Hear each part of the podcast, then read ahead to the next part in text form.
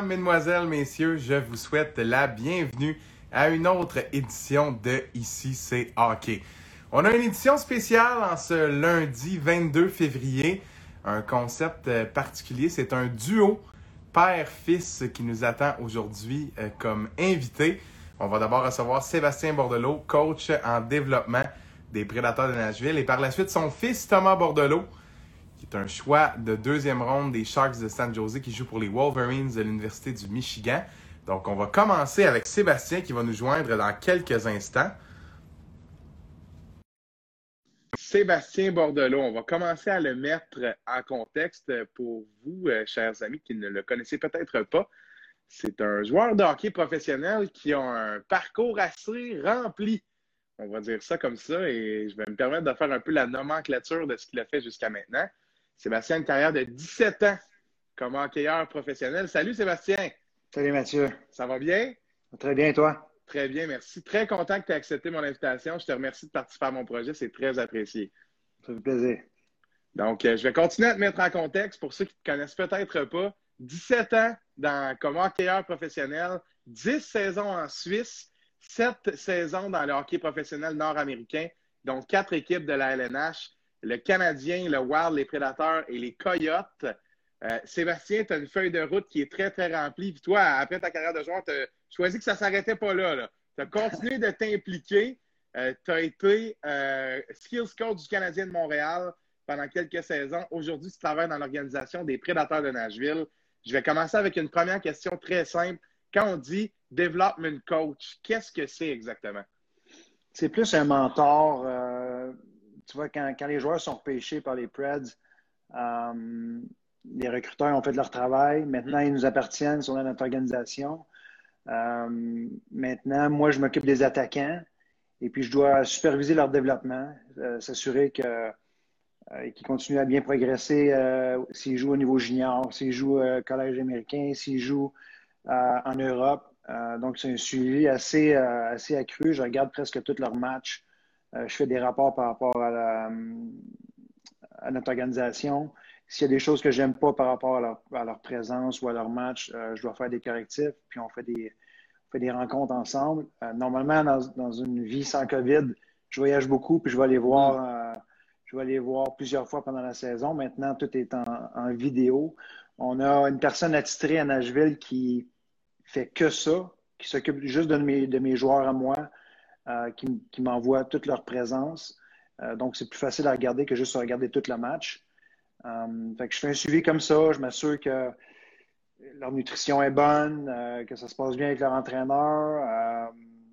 des fois, je peux peut-être avoir différents problèmes dans leur vie mm-hmm. amoureuse ou je peux peut-être les diriger avec nos, nos, psychologues sportifs, les nutritionnistes qui travaillent avec nous aussi. Fait que j'essaie de, d'être un petit peu un, rôle de grand frère pour être certain que quand il arrive proche de la Ligue nationale, ben, qu'ils soient prêts et qu'ils ont juste à performer. Donc, on essaie de les modeler vers la Ligue nationale selon ce qu'on pense qu'il devrait être plus tard.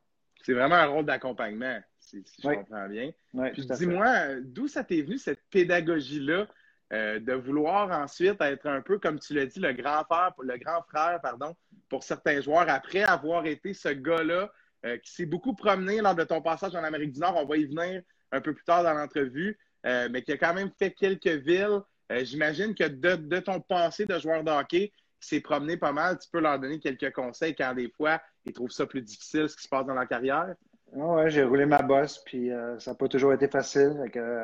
j'ai eu des hauts et des bas, j'ai eu des déceptions, j'ai eu des bons moments. J'essaie de, partager mon expérience puis mon, parcours que j'ai eu pour pour eux, parce qu'on on sait que c'est pas facile de se rendre à la nationale. Mm-hmm. Il y a, très peu d'élus, donc euh, j'essaie de les aider le plus possible par rapport à, moi, ce que j'ai vécu. Puis cette idée-là, ben cette idée-là, évidemment, ça a commencé avec euh, Thomas qui jouait. Mm-hmm. moi, je voulais, je voulais qu'il se développe en tant, bien en tant que joueur de hockey. Mais par la suite, après, quand je suis revenu ici en 2012, euh, je trouvais que c'est un aspect qui manquait beaucoup au, Québec, le mm-hmm. développement des joueurs individuels. Puis euh, j'essayais de, de, faire ce que moi j'aurais aimé avoir en tant que joueur. On s'entend, à un jeune âge, c'était d'autres choses. Mais quand je suis arrivé junior ou quand je cognais à la porte de la Ligue nationale puis que j'étais en Ligue américaine, j'aurais aimé ça avoir quelqu'un comme moi qui aurait pu mm-hmm. m'aider à me développer à un autre niveau. Quand j'étais encore en Suisse, une petite anecdote, à l'âge de 34 ans, j'ai embarqué sur la glace avec Simon Després, euh, Charles-Olivier Roussel, euh, Elie Sherbatov, puis d'autres joueurs. J'avais 34 ans, eux autres, ils avaient, si je ne me trompe pas, 14-15 ans. Mm-hmm. Puis je faisais du power skating avec eux autres parce que je voulais continuer à avoir des bonnes saisons en Suisse. Puis c'est tout cet aspect-là qui me manquait, moi, en tant que joueur, que j'aurais aimé avoir, que j'essaie d'amener au niveau du développement à, différents niveaux, que ce soit hockey mineur, que ce soit avec les filles d'équipe Canada, que ce soit avec euh, les Preds ou les joueurs que j'ai l'été. Très intéressant. C'est cool de voir aussi euh, un joueur qui essaie de, partager son expérience puis de, faire bénéficier justement de tout ce véhicule-là que tu as eu. On va commencer justement euh, par faire un peu une nomenclature plus précise de ta carrière. Je vais te poser une première question que tu as eue de nombreuses fois, qu'on a peut-être même déjà discuté ensemble euh, à l'époque où je travaillais pour les Phoenix, puis on se croisait dans, la fameuse loge au multiglace. Euh, parle-moi de ton passage professionnel.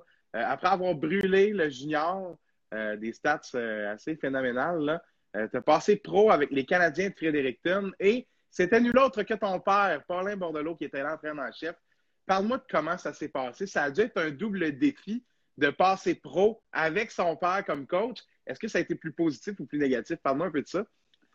Euh, au, moment, au moment que tu deviens un joueur professionnel, le job de l'entraîneur, c'est quand il y a des prospects, c'est d'essayer de les développer le plus possible pour la Ligue nationale. C'est ça son mandat numéro un. Évidemment, s'il arrive à gagner à travers ça, tant mieux. Mm-hmm. Euh, moi, je suis arrivé là, puis oui, comme tu as dit, j'avais une super bonne, euh, une bonne saison ma dernière année junior à 19 ans. Fait qu'on arrive là, puis on pense que ça va être pas facile, mais que la progression va se faire mm-hmm. euh, naturellement. Puis ça a été quand même un ajustement au début. Euh, puis ben, je jouais pas si bien que ça. Puis le job de l'entraîneur, c'était de me, remettre sur le droit chemin. Puis euh, cet entraîneur-là, c'était mon père. J'ai toujours une super belle relation avec mon père, sauf que là, ça a quand même été plus difficile. Je le prenais un petit peu personnel. Lui, il n'a rien fait de différent, je pense, qu'il aurait fait avec d'autres prospects, mais moi, je le prenais un petit peu plus personnel. Et de ce côté-là, ça, ça, a été un petit peu difficile au début. Euh, même que à l'occasion, j'appelais ma mère qui habitait à Fredericton avec mon père, puis je disais, j'appelais pour prendre des nouvelles, puis je dis Est-ce que Paye est là? Elle disait non. OK, ben je m'en viens. Mais s'il était là, je ne le voyais là.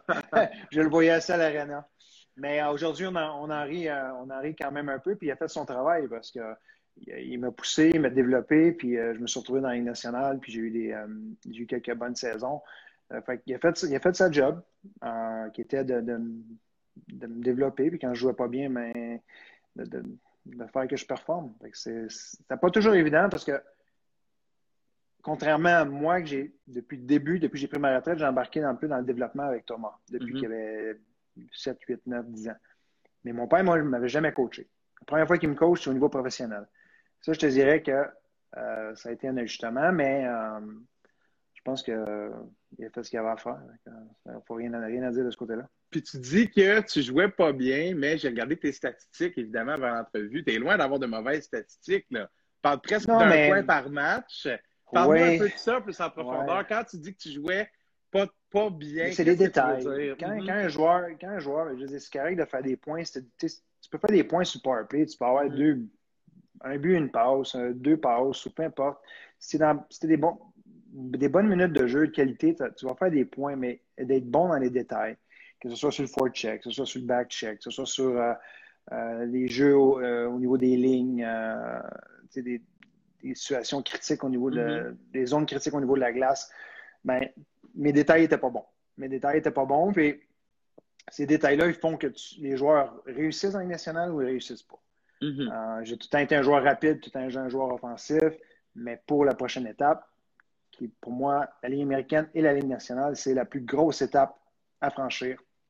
Euh, je pense que du junior à la Ligue américaine ou du midget au junior, du bantam au midget, c'est une progression qui se fait assez naturellement.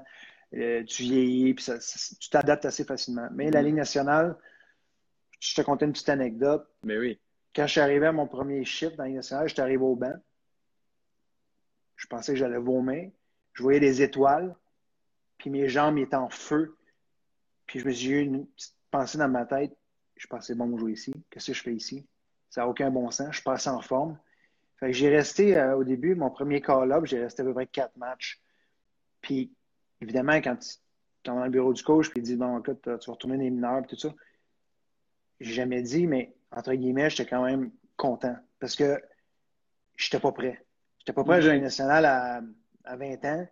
J'étais pas assez en forme, j'étais pas assez fort physiquement. Euh, je trouvais que mon, mon, processus de, de, de, lecture de jeu, de mm-hmm. m'adapter, j'étais pas rendu là. ce petit goût-là que j'ai eu au niveau des quatre matchs me motivait encore plus lorsque je suis retourné dans l'américaine pour vraiment continuer à progresser et me préparer pour la prochaine fois que je vais être appelé. Puis la fois suivante où tu t'es fait rappeler, ça s'est mieux passé. Oui, moi, ça a bien été. J'ai resté, en haut, resté en haut à peu près 28-30 matchs. Euh, c'était pas avec le Canadien, ça. Oui, avec le Canadien. Euh, quand que ça a été, euh, je te dirais, la, période avec Mario Tremblay, puis mm-hmm. tous les changements qu'il y a eu dans l'organisation du Canadien à cette mm-hmm. époque-là. Et puis, je faisais mon bout de chemin tranquillement, mais il y avait quand même beaucoup de l'adaptation qui avait été faite au niveau de l'organisation. que les jeunes joueurs, ils, euh, ils, prenaient leur place tranquillement, mais on avait, des, on avait encore des croûtes à manger. Fait que j'ai fait mon 28 matchs, il y eu des blessés. Après ça, ils m'ont retourné dans, Fredericton pour les, euh, pour les playoffs, la fin de l'année et les playoffs. Euh, malheureusement, j'ai fait une pneumonie vers la fin de l'année. J'ai pas été capable de, performer comme j'aurais aimé.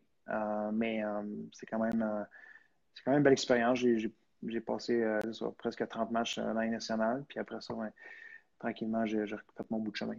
Parle-moi de ton expérience avec le Canadien. Qu'est-ce que ça a été pour toi d'être repêché par le Canadien, de jouer tes premiers matchs dans la Ligue nationale avec le Canadien? Comme francophone, je sais que tu es né à Vancouver. Euh, comme francophone, qu'est-ce que ça fait euh, de jouer dans un marché comme Montréal? Puis, je ne sais pas si tu as une anecdote ou un souvenir en particulier unique à ce marché-là. Ben, mon premier match en Ligue nationale, il est vraiment passé sous le silence. Je vais t'expliquer pourquoi. Parce que mhm. mon premier match en Ligue nationale, c'était à Colorado, après l'échange de Patrick Roy. Je te crois pas! C'est le premier match. Mon premier match, c'est quand le Canadien est retourné jouer à Colorado euh, contre Patrick. disons que la tension n'était pas trop sur moi. Tu avais juste une colonne dans, le journal. By the way, by the way, Sébastien joue son premier match euh, dans les nationale. non, c'était drôle. Puis euh, évidemment, quand tu es sur la route, euh, le Canadien, on n'avait pas le dernier changement. Mm-hmm. Fait que j'embarque sur la glace, mon premier chiffre, puis euh, je me souviens plus c'était qui l'entraîneur au Colorado dans ce temps-là. Puis on est mis au jeu directement avant du banc du Canadien. Puis il embarque Joe Sakic, Peter Forsberg, puis Valérie Kaminski, je pense. Puis là, je vois mon Mario qui me regarde. Il dit Sébastien, Changement! Mais là, je me dis, ça va vite dans ma tête. Je me dis, si je perds ma mise, si je, gagne ma mise au jeu, je suis obligé d'aller changer. C'est mon premier chiffre dans les nationales. Donc là, je dis, qu'est-ce que je fais? Je la gagne-tu ou je la gagne pas? j'ai eu ce petit moment-là, puis finalement, j'ai dit, ah, je vais essayer de la gagner. Finalement, je ne l'ai pas gagné. Fait que, euh, ben, contre Joe euh, Sakic, c'est quand même. Euh, fait que là, là j'ai, fait un chiffre qui avait peut-être, je sais pas, 15-20 secondes, puis après ça, j'ai été changé. Mais ça, c'était mon premier chiffre. Puis disons qu'il y avait assez de tension dans l'air. C'est fou de voir aussi, de, t'entendre raconter ça. On, te voit revivre ce moment-là comme ça s'était passé hier. Ben, c'est quand même cool. Ton, premier, ton premier chiffre dans les nationales, euh, moi, je pense. Euh, oui, j'ai été repêché par Canadien, mais je, pense pas que j'ai le. avec mon. J'ai grandi en Europe aussi, hein, donc j'ai mm-hmm. pas, eu, pas eu le Canadien devant moi toute ma jeunesse. Mm-hmm. Je suis revenu ici, j'avais 13 ans. Puis après ça, tout a déboulé. J'ai joué une année Pee-Wee 2A, une année Bantam, puis après ça, je suis allé Midget 3, après ça, Junior. Fait que oui, le Canadien, c'était représentatif, mais c'était. J'ai pas vraiment grandi avec le Canadien. Mm-hmm. Euh, j'étais super content de, me faire pêcher par le Canadien euh, pour l'organisation. Euh, Serge Savard, euh, mon année de repêchage, c'était l'année que la dernière fois que le Canadien a gagné la Coupe Stanley. Mm-hmm. Je me souviens, c'était là. Et oui, euh, on, était invité à l'occasion, les, jeunes prospects, à aller faire la tournée de Balmol. On jouait quelques matchs avec, euh, avec les gars. Il y avait beaucoup de Québécois dans ce temps-là euh, avec Canadiens. c'était quand même assez plaisant de, jouer comme ça. on côtoyait les, les, gars du Canadien, même si j'avais été repêché avant, avant de les voir au camp d'entraînement. Ben oui, tout à fait. Maintenant, parle-moi un peu de la transition euh, à Nashville. Comment ça s'est passé, le changement entre Montréal et Nashville? Comment tu as vécu ça? Euh, parle-moi parle un peu de ça. Ben, mon année à Montréal, euh, c'est quand même assez difficile. Ben, pas difficile. J'étais un jeune joueur, puis Montréal, il y a toujours la pression pour, bien réussir. Les jeunes mm-hmm. joueurs, de temps en temps, sont, c'est plus dur d'avancer de, pour le développement, mais je jouais, je jouais pas, je jouais, je jouais pas. J'étais un petit peu le, le dépanneur de service. J'étais à 4, j'étais à 1, j'étais à 2, j'étais à les estrades, j'étais à droite, j'étais à gauche. Je, faisais tranquillement mon bout de chemin euh, à, travers tout ça. Puis euh, Nashville, c'était la première année. Il y a eu le repêchage d'expansion. Ils ont repêché Thomas Vokoun, qui appartenait mm-hmm. aux Canadiens. Mm-hmm. Puis moi, ils sont venus me chercher dans un échange, là, probablement contre euh, une douzaine de POC, et encore. Je me souviens plus c'était quoi le, trade. Mais je me suis ramassé à Nashville et puis euh, ça a été, euh, ça a été vraiment super. On était beaucoup de joueurs euh, rejets, entre guillemets, que mm-hmm. les équipes, pas qu'ils voulaient pas, mais qu'on n'était pas vraiment une priorité pour eux. On s'est ramassé là-bas, puis on a eu un super bel esprit d'équipe. On a commencé à, construire quelque chose de bien, une bonne fondation, je pense, pour les, pour les Preds qui, qui, dure encore aujourd'hui. Ça va moins bien cette année, mais en général, je pense que David Paul a, construit un beau, un beau marché de hockey là-bas. Puis on était, on était la fondation pour, euh, ce que c'est aujourd'hui. Tout à fait. Puis tu as une saison de 40 points, ta meilleure saison dans, la Ligue nationale avec les Preds. Est-ce que tu dirais que tu as saisi un peu cette chance-là? Justement, tu parlais du fait a plusieurs joueurs qui n'étaient peut-être pas la priorité pour les équipes qui se sont ramassés là. Est-ce que pour toi, d'avoir peut-être un rôle un peu plus important, ça a été comme l'élément déclencheur, le fait que tu as été capable de, produire à quand même un bon rythme? C'est en haut de, de 0.5 points par match cette saison-là. là Écoute, euh, on était tous dans le même, euh, dans le même état d'esprit, si tu veux, le même mindset. On voulait tous se prouver. Mm-hmm. Individuellement, on voulait se prouver à nos coachs, on voulait se prouver à la ligue qu'on avait notre place. Puis moi, je me suis retrouvé avec une ligne euh, avec Ville Peltonen puis Scott Walker. Et puis les trois, on a eu 40 points cette année-là. Les trois. On jouait sur la même ligne. Euh, Ville Peltonen et je suis powerplay. Moi puis Scott Walker, on jouait en désavantage numérique. On jouait contre les grosses lignes beaucoup. Euh, ça a vraiment été une superbe année. On est passé proche de faire les playoffs cette année-là. Ça aurait été vraiment exceptionnel la première année, mais euh, il nous en manquait un petit peu. Puis, euh, écoute, c'est vraiment une belle année. La seule affaire qui a gâché un petit peu ma fin de saison, c'est quand je me suis fait fracturer les vertèbres. ça, ça m'a mis de côté pour un long moment. Puis, ben honnêtement, j'ai beaucoup, eu beaucoup de peine à retrouver mon rythme de croisière puis d'avoir les mêmes opportunités que j'avais eues la première année. Après ça, je me suis déchiré l'abdomen, déchiré l'aine. Euh, dans, dans l'espace de deux ans et demi, j'ai manqué 16 euh, mois d'hockey mm-hmm. par rapport à des blessures. Puis après ça, c'est dur. Parce que dans les nationale, tu débarques une semaine, deux semaines, tu vas peut-être retrouver ta place. Mais quand tu débarques un mois, deux mois, quand tu es un jeune, mm-hmm qui n'est pas encore établi euh, comme joueur régulier, euh, il y a d'autres joueurs qui prennent ta place, puis c'est ce qui est arrivé. Euh, après ça, ça a été une bagarre d'essayer de, me retrouver un poste régulier. J'ai été relâché par Nashville. Saint-Louis m'a ramassé au balotage. J'ai été joué des mineurs avec Worcester. ça, ça a quand même bien été. Saint-Louis était une bonne équipe, s'en allait d'un playoff contre Colorado. J'étais, je faisais partie des, entre guillemets, Taxi Squad, Black mm-hmm. Aces. Um, après ça, je suis revenu au camp d'entraînement à Saint-Louis. Ça a bien été. J'avais fait l'équipe, mais ils ne pouvaient pas me protéger puisqu'il y avait trop de joueurs protégés. Minnesota est venu me chercher. Puis, euh, j'ai, là, ça n'a pas super bien fonctionné au Minnesota. Il y avait beaucoup de joueurs comme moi au centre, euh, mm-hmm. même, euh, le même style de joueur. Il y avait Sergei Zoltak, il y avait Darby Hendrickson, Wes Walls, Jim Dowd. On était 5-6 joueurs exactement du même moule. ces joueurs-là étaient là l'année d'avant. Il y avait déjà la confiance de Jacques Lemaire, de Mario Tremblay. Puis, euh, je n'ai pas le cas de, me faire ma place comme j'aurais dû. Puis, euh, là, ils m'ont envoyé des mineurs à Houston. Thomas est né à Houston. Mm-hmm. C'est là que Thomas est né. J'étais là un mois. Ils m'ont échangé à Phoenix le lendemain de sa naissance. J'étais à Phoenix un petit moment, mais là, Phoenix, ça allait vraiment pas bien. Puis, euh, avant la, période avant la fin de la période des échanges, ils m'ont dit on va t'envoyer des mineurs, on a peut-être des moves à faire. Puis, je ne sais pas si tu vas revenir, mais on verra. Puis c'est ça, ça a été assez difficile cette année-là. Si tu fais cinq équipes dans une, dans une saison, ma femme qui est enceinte, qui me suivait euh, du mieux qu'elle pouvait, c'était pas, mm-hmm. pas, toujours évident. Um, j'étais quand même prêt à me battre encore euh, pour me gagner un contrat dans la nationale. Je m'entraînais super fort euh, à Sherbrooke. on s'est installé là-bas. Puis finalement, ben, j'ai eu une offre pour la Suisse avec Christian Dubé. Puis je me regarde en arrière après. Je suis parti. Puis je m'étais tellement entraîné fort c'était là que je suis arrivé là-bas, puis j'ai été euh, meilleur joueur de la Ligue, joueur offensif. Euh, une super belle année. Puis après ça, ben, quand tu as une année comme ça, ben, tu, reçois d'autres offres de contrat. J'ai signé deux ans, puis deux ans, puis deux ans. Puis c'est ça. Au total, on était là-bas dix ans. Puis tu as parlé un peu plus tôt dans l'entrevue que tu as grandi en Europe.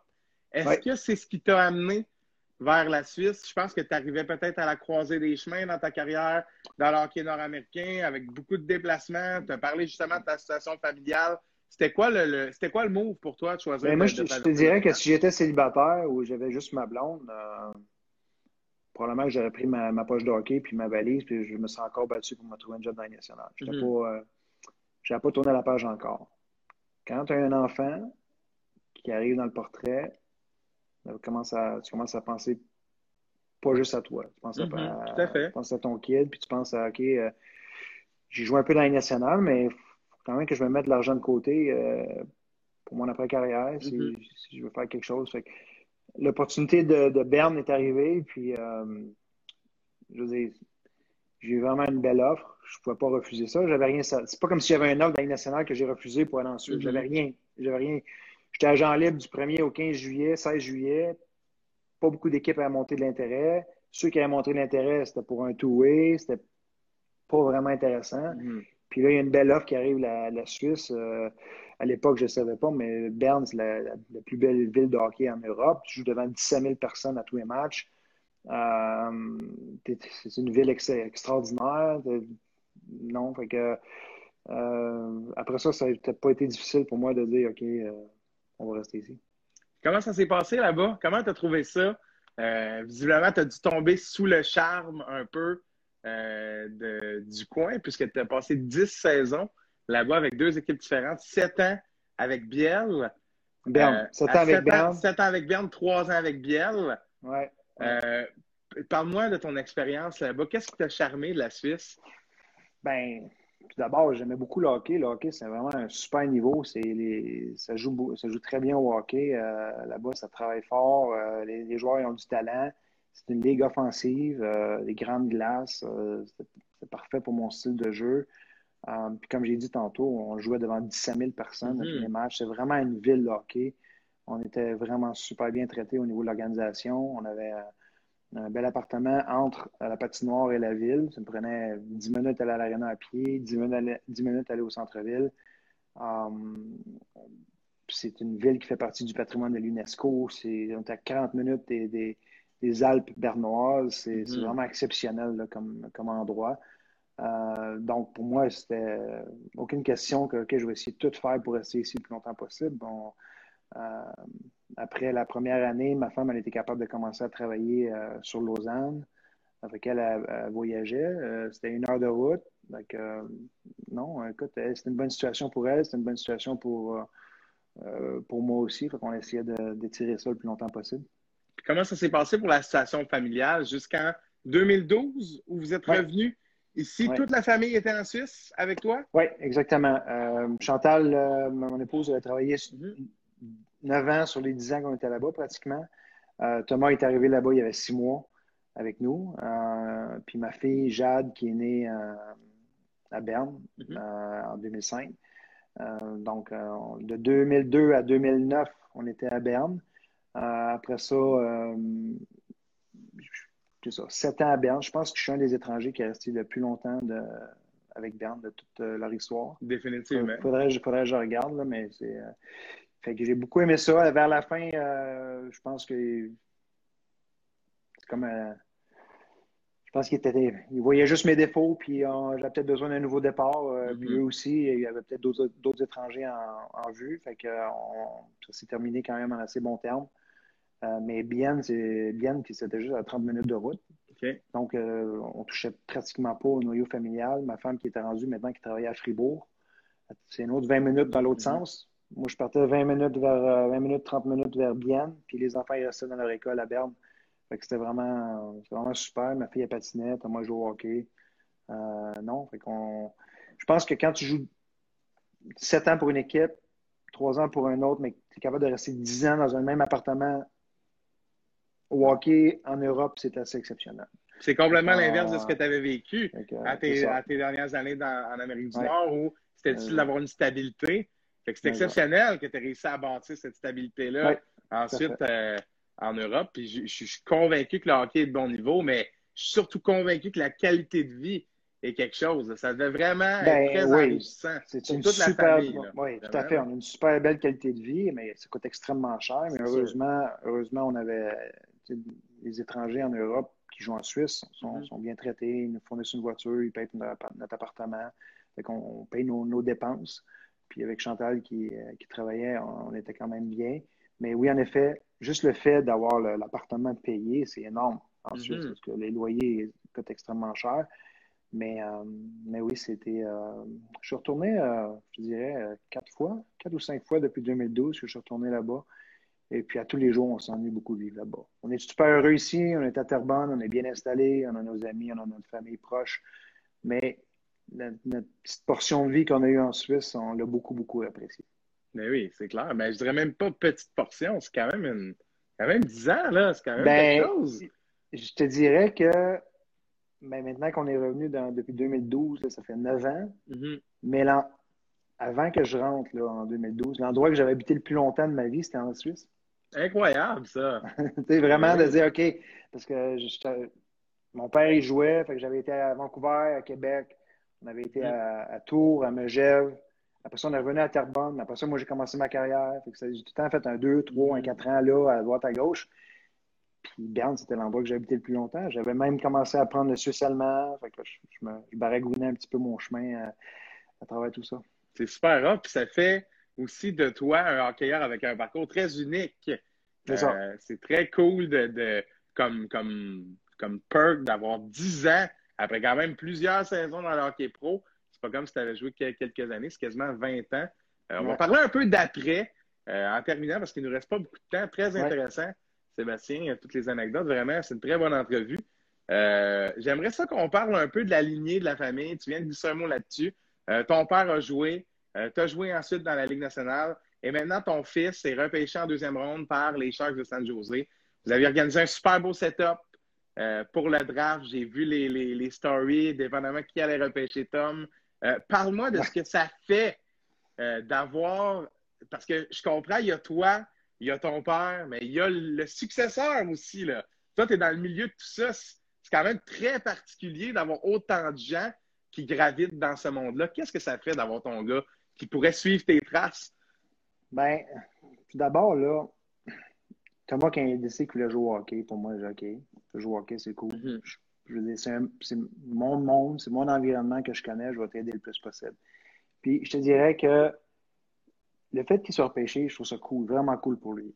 Mais pour moi, là, les, ce qui était vraiment le fun du moment qu'il a commencé à jouer au hockey, c'est tous les petits moments qu'on passait ensemble sur la glace. Mm-hmm.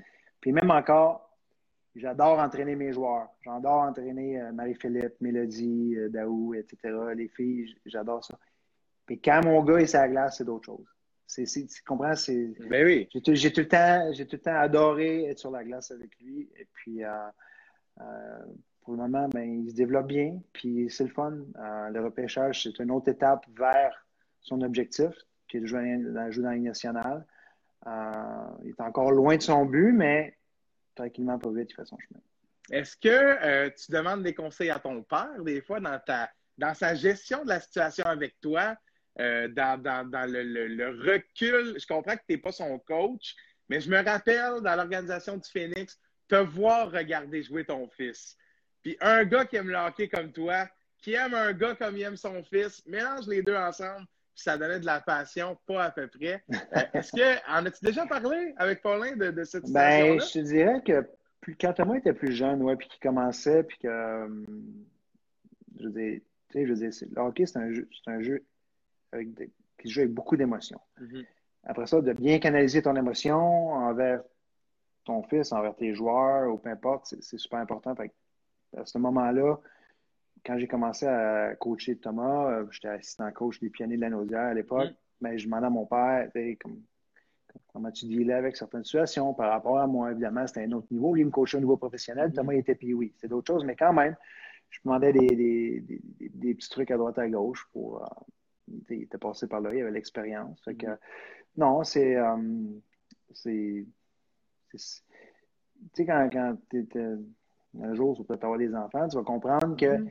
Tu veux que tes enfants ils soient presque meilleurs que toi. Mm-hmm, ben ou qu'il n'y ait pas certaines déceptions que toi, tu as déjà eues. Tu es là pour euh, un peu les protéger, les encadrer, mais pas les. Pas vraiment les tu ne veux pas construire un trop gros cocon envers eux parce que tu veux qu'ils fassent leur chemin eux-mêmes, mais en même temps, tu veux bien les guider. C'est ce que c'est ce que j'essaie de faire parce que on a tous des défauts, puis on, espère que nos enfants vont être encore mieux que nous de ce mm-hmm. côté-là, que ce soit au niveau caractère, que ce soit au niveau Thomas il veut jouer au hockey, mais OK, quel genre de joueur de hockey qui va être, comment tu veux te développer, mais fait les choses de la bonne façon. J'ai tout le temps voulu qu'il devienne, un joueur qui travaille fort, qui soit complet, qui joue sur 200 pieds.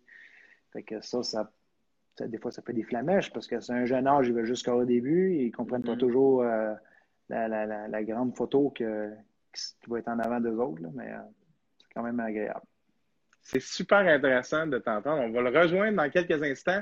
Justement, ton fils Thomas, qui va être mon prochain invité, va pouvoir faire du pouce un peu là-dessus, de son angle à lui, c'est comment d'avoir son père aussi qui est dans le portrait. Mais tout d'abord, je voudrais te remercier pour ces 30 minutes. Vraiment très, très intéressant. Je te remercie de ta générosité.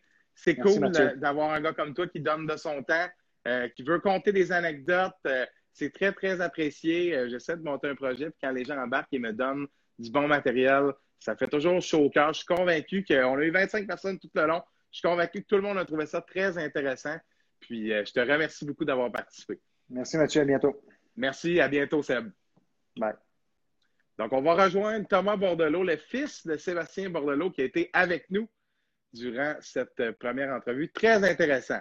Sébastien Bordelot, coach en développement des prédateurs de Nashville dans la Ligue nationale de hockey. Vraiment, une entrevue très, très intéressante. Il nous a conté euh, des anecdotes de son passage professionnel, comment il gère la situation avec son fils. Et on se rejoint dans quelques instants, justement, pour cette deuxième entrevue avec Thomas Bordelot. À tout de suite.